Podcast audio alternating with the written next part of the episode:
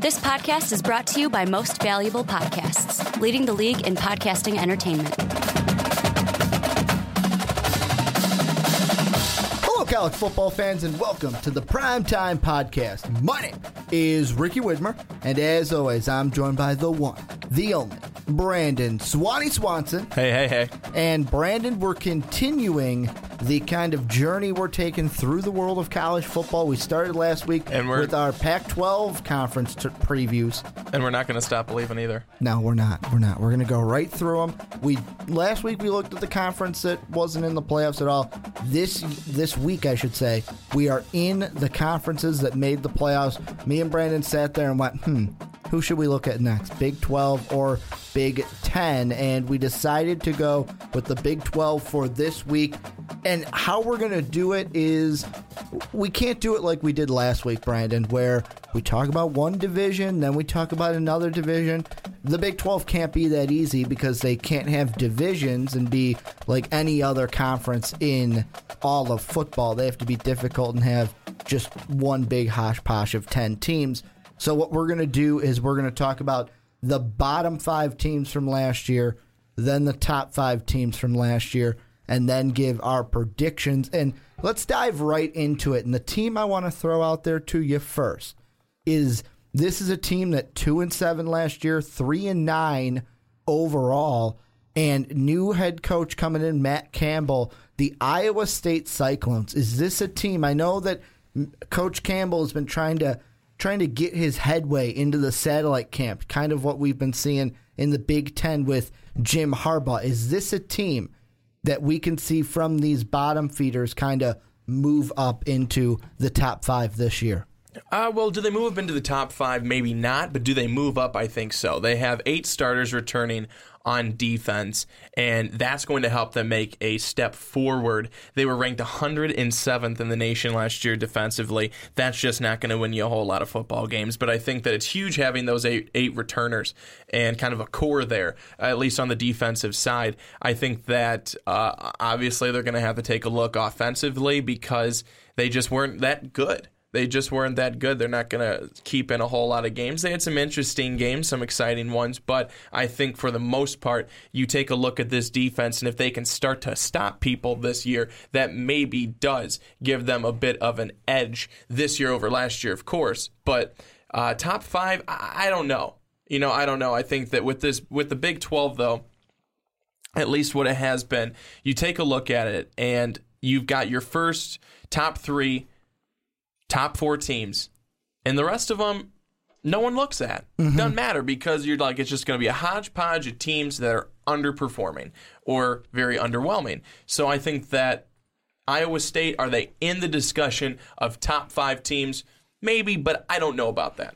Well, and the this is this goes for the entire bottom half of this conference because the kind of outlier that I see for this conference is Oklahoma's still going to be good. TCU's still going to be good. You know that Coach Gundy is going to have his boys at Oklahoma State in Stillwater still playing some high efficiency. West Virginia will still be in it.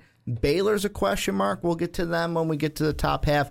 But every team in this bottom half, besides for maybe the two Kansas teams, I mean, Kansas State could be better, way better than the Kansas Jayhawks. But this is a bottom half where it's like you've got Iowa State. They've got a new head coach coming in. Charlie Strong at Texas. Can he finally make the what's the word I'm looking for? The like the push to get into the topper half of the Big 12 with his team. And then you've got a guy in Coach Cliff in Texas Tech, or as I like to call him, the Ryan Gosling lookalike. He's his Texas Tech Red Raiders were right there, almost into the top five if they weren't outstretched by the Mountaineers. Well, here I think this is the biggest thing for for Iowa State is Matt Campbell. He's been there for only a couple of months, and he's already got a ton of energy. He's energized this fan base. Well, when Fred Hoiberg left, you know who are you gonna who are you gonna go to? Who are you gonna mm-hmm. flock to? You're gonna flock to a new guy on the football side of things, in Matt Campbell, and he's bringing this new energy. And Paul Rhoads, former coach there, saying that you know, I think that this Iowa State team could be making a bowl appearance this year. Do they? I don't know. But I certainly think that they will be better than last year. and I mean, maybe maybe I'm wrong. Maybe they do uh, crack the top five, but this is definitely a team that is still. I, it's almost like still learning. You know mm-hmm. what I mm-hmm. mean? Like you look at the Oklahoma, their experience, they're the vet. This is like the rookie. This, that's at least how I'm, I'm looking at it. They, they still have some ways to go before we're talking about them being uh, anywhere near an elite team, but certainly a maybe even a competitive team as well. Could they be like a, a seven and six or something like that? Sure, but I don't know if they go too much beyond that. Well, and I mean the one little snippet I wanted to finish with Iowa State before we move on to the next team is the most important player for them this year. To me, if you guys are new to the Primetime Podcast, I'm an offensive minded guy. I usually look to the offense first before I even look to anything on the defensive side. And to me, the main guy that they're going to lean on is Mike Warren because, as Coach Matt Campbell said, this is a program that will have success running the football. And last year, if you look at Warren's stats, yeah, he had over a thousand yards. He had just over thirteen hundred rushing yards last year on 227 carries and got into the end zone only five times. However, you look at that in comparison to the Big 12 teams last year, and you're looking at yards per game, they only rank seventh with 182 yards per game. That needs to change because teams like Baylor and West Virginia, 326 and 228 at the top of the Big 12. Now, is Baylor going to have the same kind of success? Maybe not. However, Iowa State needs to lean on this guy because he's only a sophomore. So coming into a sophomore season, leaning on that running game, that could possibly set up the passing game and move Iowa State. I don't think they get out of the top five, but they could be one of those teams that's like maybe six or seven at the end of 2016. Joel Lanning, quarterback, he could definitely be a threat as well because he can run the football. And, and he took over the second half of last yes, year. Yes, he did. And they say that he is one heck of a runner. Mm-hmm. Needs to work on his accuracy in the passing game, but that's something that can come along. Uh, but I think that when you have a dual threat quarterback like that, you're going to be very dangerous. And for the Big 12, that is going to be uh, very good, especially to put up a lot of points when you can do both things. And before we get into the next team I really want to go to is the Texas Longhorns. But before we get to them, I want to give some love to the bottom, bottom feeder of Kansas. Basically, this is your two seconds of fame on this podcast. All they have to do to have a successful season, in my mind, Coach Dave Beaty just got to win a game. Last you, year, you, first year, couldn't win one. Just win a game, and I'll be happy. You just got to win a game. You just got to win a game, and uh, you know, best best of luck, and we'll see you in 2017. 0 and 12, 0 and 9 last year. But let's move into the Texas Longhorns, and this is the team that most people, when we were saying, "Oh, we're going to look at the bottom five, they're like, "Guys, look at the Longhorns first. I don't know why you're talking about the Iowa State Cyclones, but this is a team with Charlie Strong as head coach that last season was pretty rough for Coach Strong. I mean, there were times where his students were texting in the locker room saying, Hey, I'm going to transfer. This was a coach that we thought the boosters were going to try to oust because they wanted to get Mack Brown back into the door at Texas. Is this going to be a team that we see get into the top five and all the boosters go, oh no, we weren't trying to do that. We love you, Charlie. We love you. We believed in you all along. Yeah, sure. uh, sure. Uh, he's 11 and 14 in two years, and the pressure is certainly on Charlie Strong this year to be a winning coach and have a winning program. And can you really blame him? I mean, Texas is not known to be a losing program, mm-hmm. but the last couple of years they have been that can't be the same thing again this year because if it is, Charlie Strong is out and out with a bang, that's for sure. But I think that this is a team who we saw towards the end of the season last year start to kind of get it. It's like they find it's something finally clicked with them and they were playing football. They were playing pretty good football. It so was I, Red the Red River rivalry game. After they beat Oklahoma, it was boom, a different Texas Longhorn team than we saw the first. What was that? One, two, three, four, five games to start when they were one and four? Yeah, I think so, and I think that this this this recruit at quarterback for Texas, Shane uh, Buechele. I mean, I don't know how mm-hmm. to say that name, uh, but uh, I think that I'm not saying that he's supposed to be the savior in Texas, but I think that they're looking at him as, hey, you got the keys, man. You go. And if he doesn't, I just don't think that's going to look pretty good for Charlie Strong.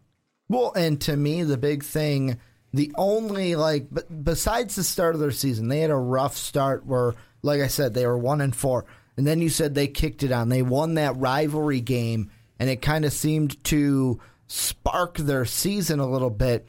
However, within that second half, like you've got losses. You've got a three point loss to Texas Tech, a team that I believed the Longhorns should have beaten. You get shut out on the road in Ames against Iowa State 24 to nothing. Those are two teams Texas should have beat. So I mean, there are going to be games this year like you got to win the games that you're supposed to win.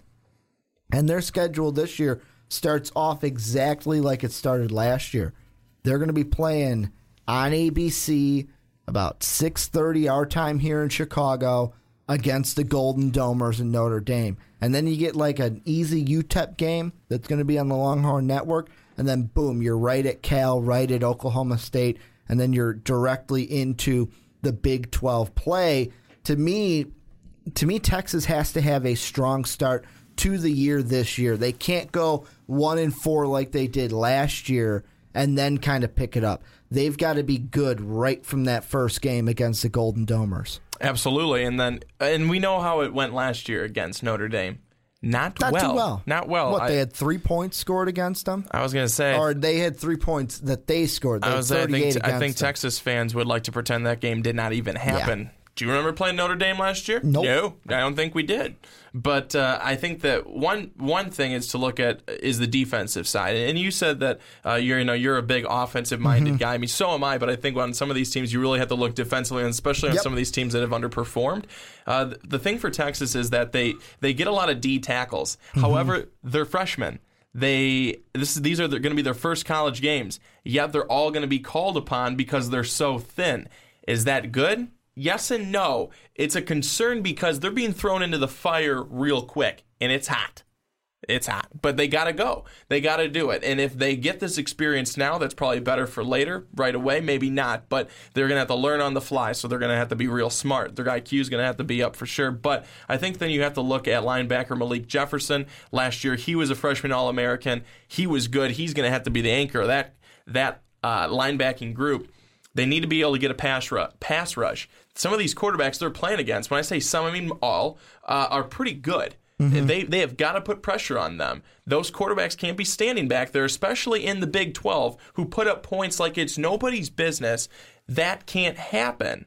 Texas has got to be able to get them some pressure, and I think that's going to be up to Malik Jefferson. He's going to be the leader on that defensive front. But I think overall, Texas has got to be better than last year, right? Right? They've got to be. They need to. And I mean, like I said, the big thing is they've got to start out strong. And to me, almost if if I was a Longhorn fan, I'd be hoping like I would kind of be wishing that that UTEP and that Notre Dame game were kind of flipped.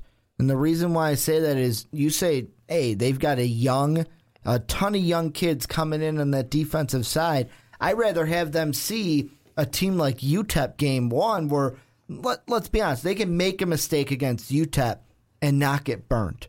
If you make a mistake in that first game, that big game against Notre Dame, Malik Zaire will make you pay. He will. And that team coached by Brian Kelly, that I think that is going to be their point of attack. They are just going to like I wouldn't be surprised if they took the running back and said, "Hey, you know what? We're just going to do attack that D line and force them to stop us because they're so young." One of the biggest things I think for Texas, you take a look at their schedule. They open at home against Notre Dame. Then they play road games at Cal and Oklahoma State before facing Oklahoma mm-hmm. in game 5. So we just we're talking about four of their first 5 games. They're not going to be cakewalks.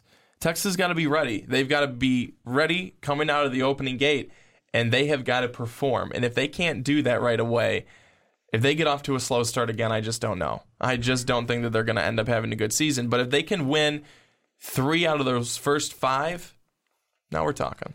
Let's move on to the other team in Texas that Let's is in the it. bottom five, Texas Tech. And the reason why I bring them up is I brought their coach up, Cliff Kingsbury, and to me, he's got to be kind of. I would kind of put him in the same boat as Charlie Strong. You need a better season. You came in eight and five. You went eight and four, or you went four and eight. Pardon me. Then you go seven and six.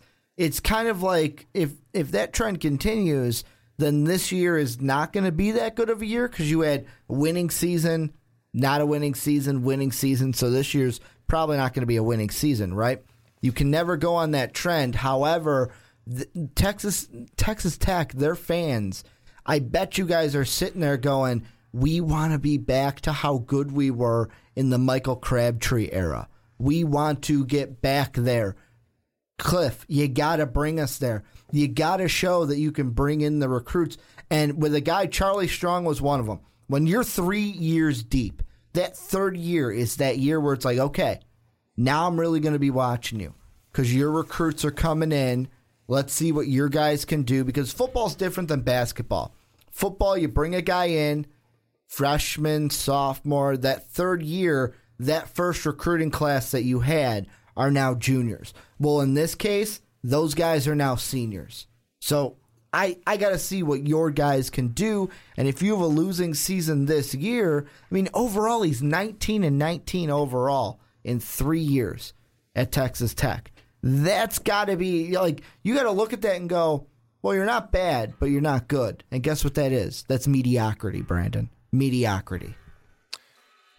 Texas Tech last year, the Red Raiders set a program record for points scored. That is great for them. But do you think that that's something again that they go to? Do you think they get even better this year because they lose a couple of uh, pretty good offensive pieces? Uh, Jakeem Grant is gone, DeAndre Washington gone on the offensive side, and you look at what Texas Tech was able to do last year. They put up the most points in program history, mm-hmm. and yet still they don't do as well as they like that is a concern, I guess, then going forward. Do you think they do that again this year? Do you think they still have that same high powered offense in 2016? Well, what it comes down to is if I look at last year, the only teams they lost to were the top five in the Big 12 Tech, Texas Christian, TCU, Baylor, Oklahoma, Oklahoma State, West Virginia. Every team that was on top of them in the standings those were the teams they lost to. And that last, like going to my point, okay, cool. You look at that last season, you have to build on that though. You can't take a step back. And their schedule this year kind of resembles a similarity to last year where they're going to start off with SF Austin, should be an easy win. I think they can go into ASU and play Arizona State, beat them in a Arizona State team that will be Mike Bercovici-less, and they're going to be looking at a new quarterback. Louisiana Tech, September 17th. That's going to be the toss up game because, yes, Kenneth Dixon is no longer the running back for, um, I call him Little Holtz because he's the son of Lou Holtz there in Louisiana Tech. He don't have his running back anymore. Plus, I think it was Jeff Driskel was their quarterback. Yeah, He's now in the NFL playing for Chip Kelly and the 49ers. So that's a team that's going to have a new identity. They possibly could beat them. Then you get Kansas and Kansas State. This could be a team that we're looking 5 and 0 to start. But we're going to be looking 5 and 0 and going, who have you played? Then it gets tough. West Virginia, Oklahoma, TCU. Those are that stretch is the stretch where I want to see some wins. That's the one I want to see some wins. Can you beat the guys you couldn't beat last year, however, without giving up ground to the people you did beat the year before? You got to look at their offensive line. It's going to be young, it's going to be talented. It's anchored by veteran guard Baylen Brown. My my thinking is, you know, will they hold up? Will they hold up all season long? You know, they're new guys, young guys, most of them inexperienced uh, talented, talented for sure. But I think that you have got to. I don't know. You've really got to protect your quarterback, and especially in the Big 12, where you're supposed to be putting up points. You are supposed to be putting up points. Mm-hmm. No one plays defense in the Big 12. Why would you when you can put up that many points? You've got to have a good offensive line, and we'll see. I mean, young doesn't mean bad. Young usually means talented. So we'll see what happens for them there as well. So okay, let's move on. And I know Kansas State fans are probably going, "Oh, but what about us?" I really, I, I really got nothing to say about the uh, the Thundercats from uh, Kansas State. Brandon, you got anything about the uh, Kansas State Wildcats before we move into the big boys of the Big Twelve? Now, of course, I do. My uncle went to K State. We can move on now. That's a nice, that's a nice fun fact. I'm glad that you shared that with us. Yeah, I knew on pe- today's podcast. I knew people wanted to know. Everyone was wondering. Everyone was wondering. I saw all the comments. But let's move into the top five, and let's start with the guys who were at the bottom of that bottom five in West Virginia. And this is a team where I kind of feel like they could be the ones to slide into the bottom half this year. Like I don't think I look at Oklahoma. We're talking about them repeating as Big 12 champs. I look at TCU, they're going to be good.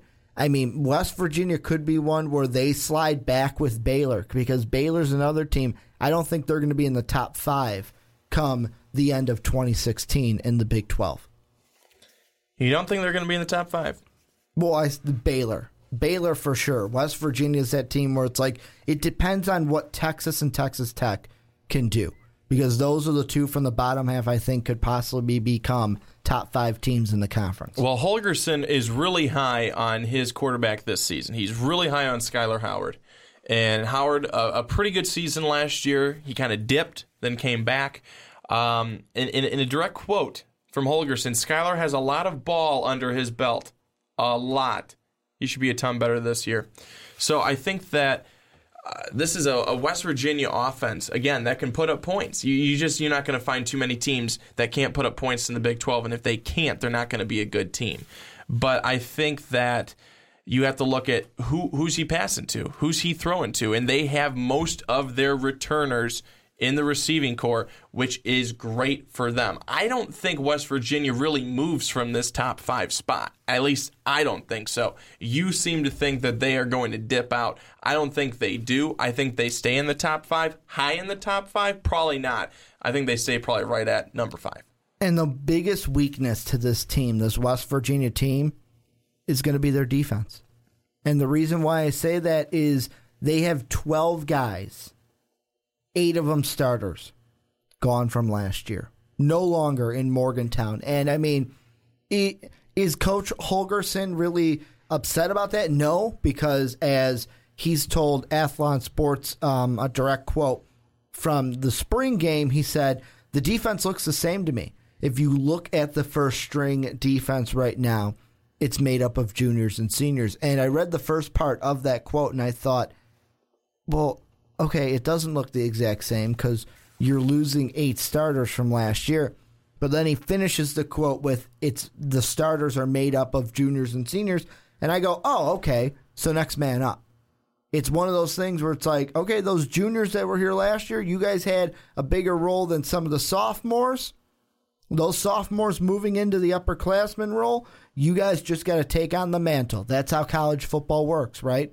Guys come out, they graduate or go to the NFL. New guys come up, get older, and fill those spots. So the defense to me is going to be more of a maturity issue of it. Can these guys coming into junior and senior year, can they take over for the eight starters that this defense had lost? One thing for me, at least this is what I think, is that West Virginia has always been a team, and I kind of alluded to it earlier. They've always been a team that's relied on their offense. Mm-hmm. I don't think this is a year that that's going to be any different. Defensively, the defensive defensive end, I I think that they're going to be, you know, all right. The D line is going to be pretty good. I think they return like two of three starters from last year.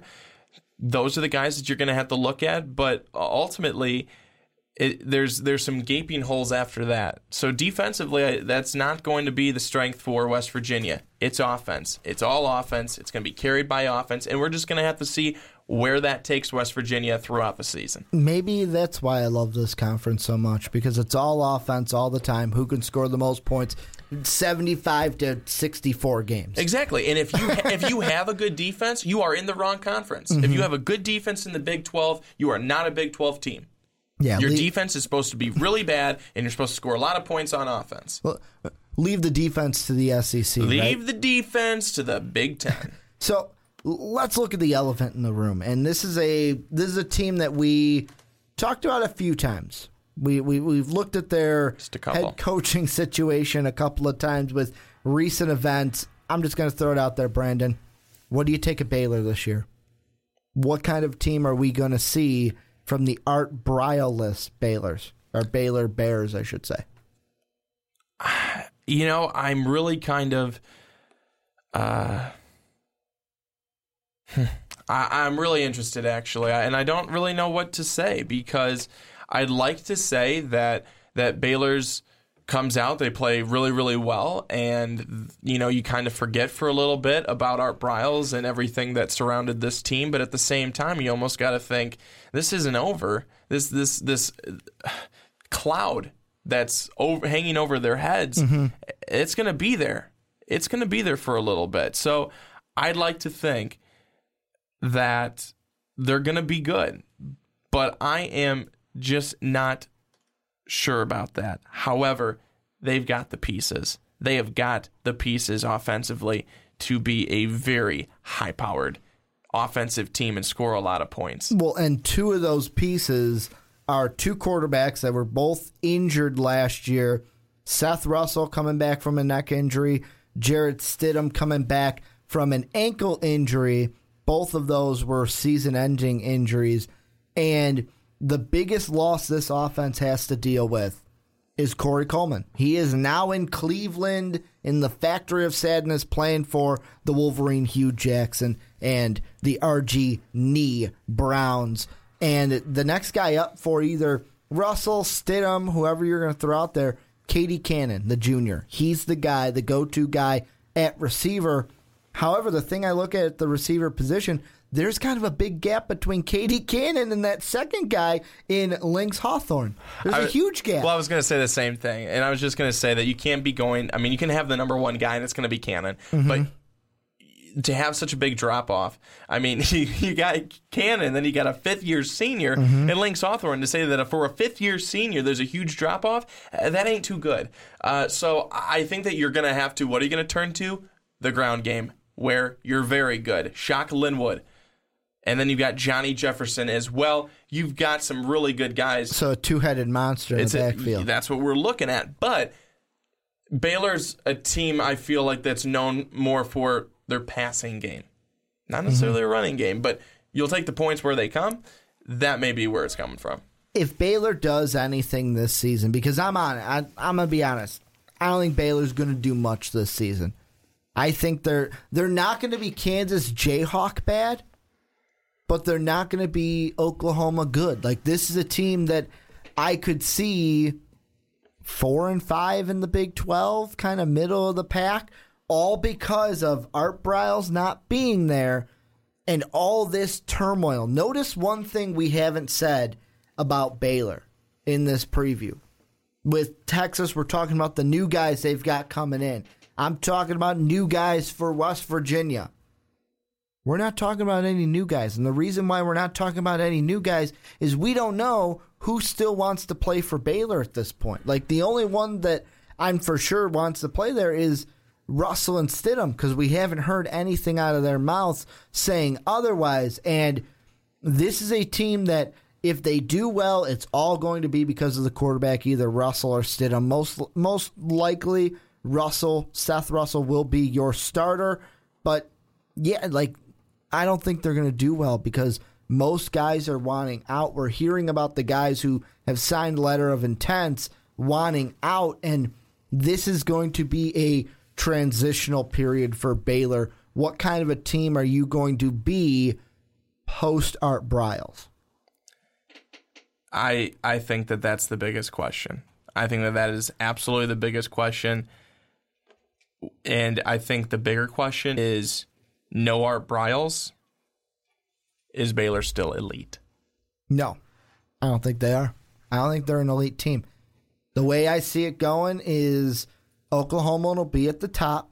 Oklahoma State and TCU will fight for second, and that that fourth team could be a Texas Tech, could be a Texas, could be even a West Virginia. I think Baylor falls. Baylor will might will probably stay above the Kansas schools, but I'll probably see them that kind of six, seven, eight range with kind of a four and five, maybe a three or three and six record because they're just not the same team. However, I want to give them more wins because they do have a great quarterback in Seth Russell and an even better quarterback behind him if he gets injured again in Jarrett Stidham. But let me throw this question out there to you. For we've got three teams left. We're going to save Oklahoma to the end. I'm going to ask you this, kind of a mini prediction for you. Who's the second best team in the Big 12 right now? TCU or Oklahoma State? Who's number two in your mind from when 2016 is all said and done? When 2016 is all said and done, I, I think that it's going to come down to uh, TCU. That's who I think. Uh, I know that we've seen Oklahoma State be be pretty good, but I also think that Gary Patterson is kind of a he's kind of an X factor. I think. I mean, he's come in and he is really in his 15 years has been extremely successful. And I, when I say he's come in, I mean he's been there, but mm-hmm. he has been good. And he has been very good, and this team continues to be successful. I don't see that changing. They're solid. They're solid. Trevone Boykin, Josh Doctson, gone. Gone. They going to be okay? Yeah, I think they will. That's why I say TCU. Well, and how about you? How about you? I want to hear, but I want to hear yours. Can't just me, ask me and then run away. Part of me with this question, I was going to get into it. Part of me with this question is like I, I. Part of me wants to give the question or the answer of doesn't matter because Oklahoma's going to be at the top, but I kind of want. I kind of want to say Oklahoma State. I really do, just because they've always been that team to me where they embody the same personality as their head coach. Mike Gundy, if you're looking back, you remember him for the famous, I'm a man, I'm 40. And that's kind of the personality of Mike Gundy. He's a fighter, he's a scrapper, he's got this kind of just fight to him. And that comes out in his players. And to me, I just I feel like Oklahoma State yeah, I can throw out names like Mason Mason Rudolph for you, or yeah, Mason Rudolph for you, but really it comes down to no matter who they got on the field, that mentality that he sets his players up for is why I'm like, yeah, you know what? I'm going to go ahead and go with Oklahoma State, but I I think it's going to be a close one. It's going to be Oklahoma at the top and then Oklahoma and Oklahoma State and TCU separated by a game apiece, and that game will probably be when they play each other. I think that uh, what's going to be interesting. So you know, you have Boykin, you know, for the amount of time that they had him, and they mm-hmm. he he was he was tremendous. He was phenomenal. I, I think that they get Kenny Hill and he's a guy who knows what winning's about and he understands extreme competition coming from the SEC with Texas A&M. I think that that's big. You know, you have a really young and athletic receiving corps. I, I, think that on defense, they're they're pretty good. From a team last year defensively that was like, oh man, we're gonna have to really scramble here. Those guys are now a core, and I think that when you look at it, will they be ready though in time? Arkansas week two, Oklahoma week five. Arkansas is a team you don't want to mess with. At least not in the last couple years. They are a team that's getting better and better. Oklahoma, stud. You know, it's a stud team. And I think that TCU, however, is the team that could compete with them. Not saying that TCU would surprise for number one in the Big 12, but I think they're a team that certainly can compete. And Oklahoma's got the, or Oklahoma State, I should say, has the easier schedule Southeast Louisiana. Who are they? Central Michigan, the Chippewas. Pitt, 3 and 0. Then they play Baylor, a wounded Baylor team. Give them the win. Texas, Iowa State, Kansas. Texas will give them trouble. 3 and 0 in those 3 games. Then you've got West Virginia, Kansas State, Texas Tech. They can beat all 3 of those. Maybe Texas Tech gives them a run for their money.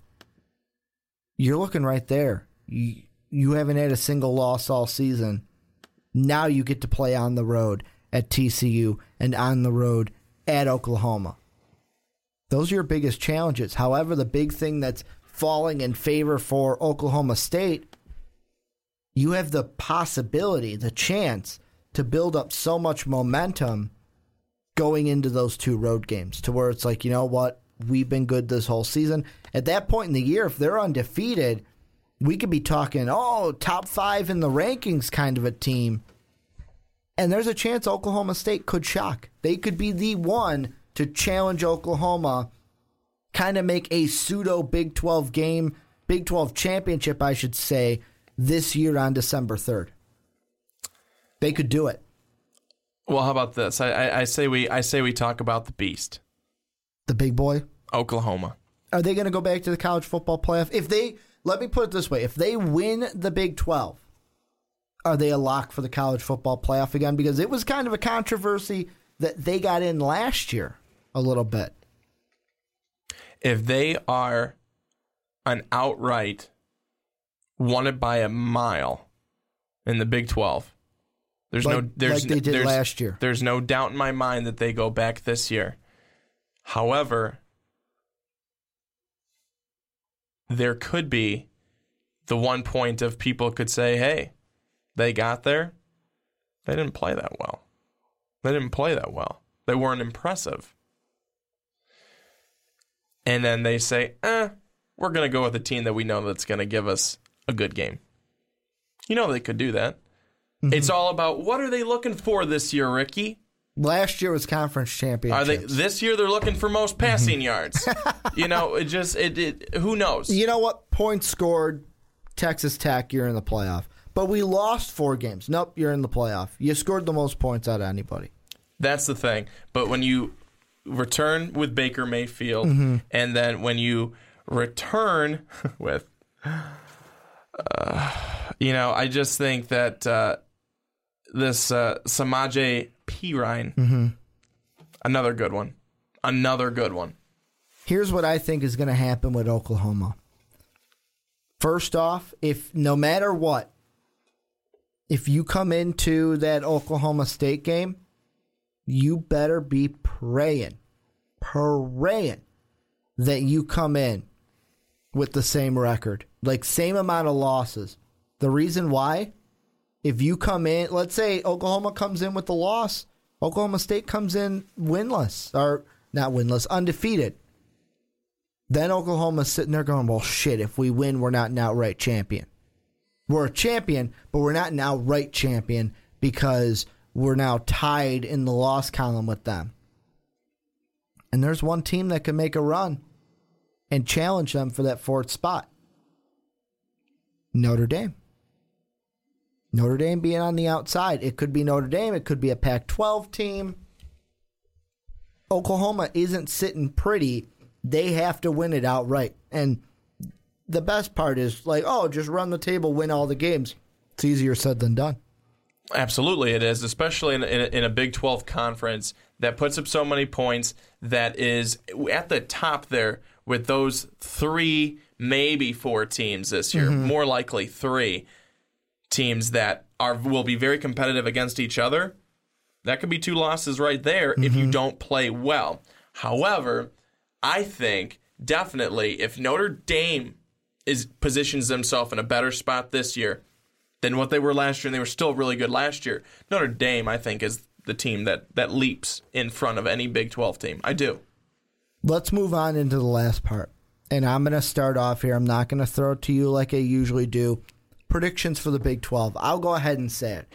Here is my prediction for the Big 12 this year. Oklahoma, are they going to win it all? Yeah. They are going to win the Big 12.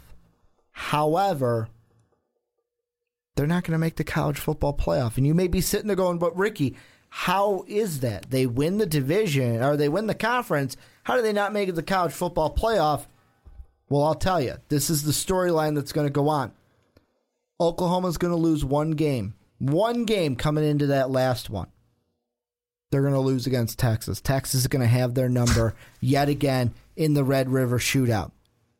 Oklahoma State, they're going to come into that, that last game undefeated. Oklahoma is going to beat the Cowboys in that last game, force a tie at the top of the Big 12. No Big 12 team goes to the college football playoff. We will most likely be looking at ACC, Big 10, SEC, and SEC or SEC and Pac 12. That's how I see it going down. Oklahoma, because of a loss against Texas, will not be in the college football playoff. Ah, we've got a skeptic. How about that? What well, do you think? I've got Oklahoma. I'll just do my top five. Go ahead. Oklahoma at number one. They end up 10 and 2.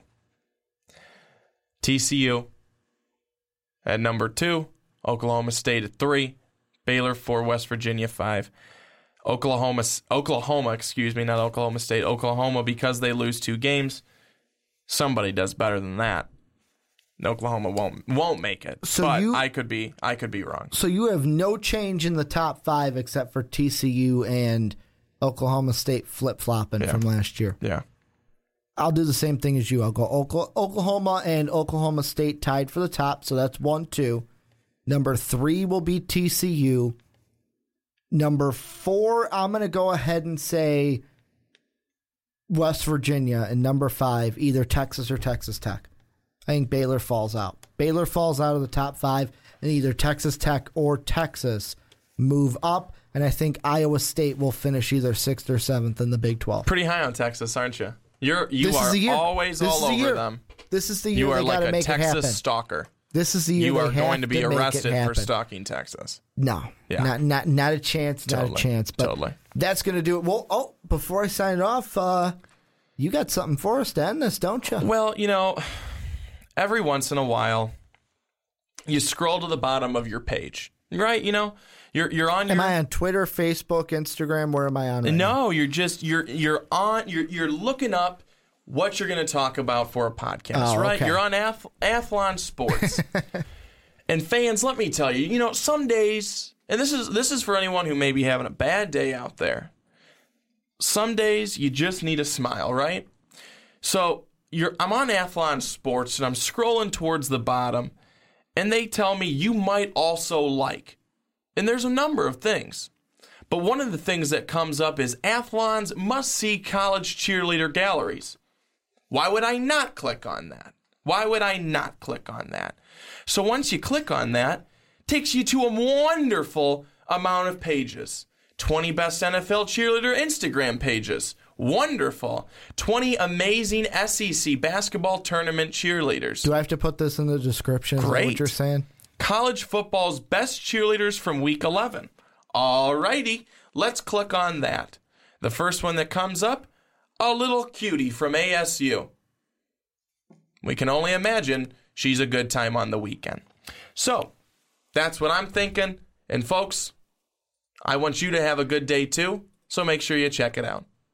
Should I put that link in the description? If you didn't, you would not be doing justice to the world. Okay, so you guys can see that down in the description. If I remember to do so when I upload this podcast to SoundCloud and YouTube. If you're listening on SoundCloud, go ahead, hit that like and repost button. If you're on YouTube, go ahead, hit that like and subscribe button. Make sure to check us out on patreon.com backslash most valuable podcast. Brandon was on the exclusive Patreon podcast for the month of July.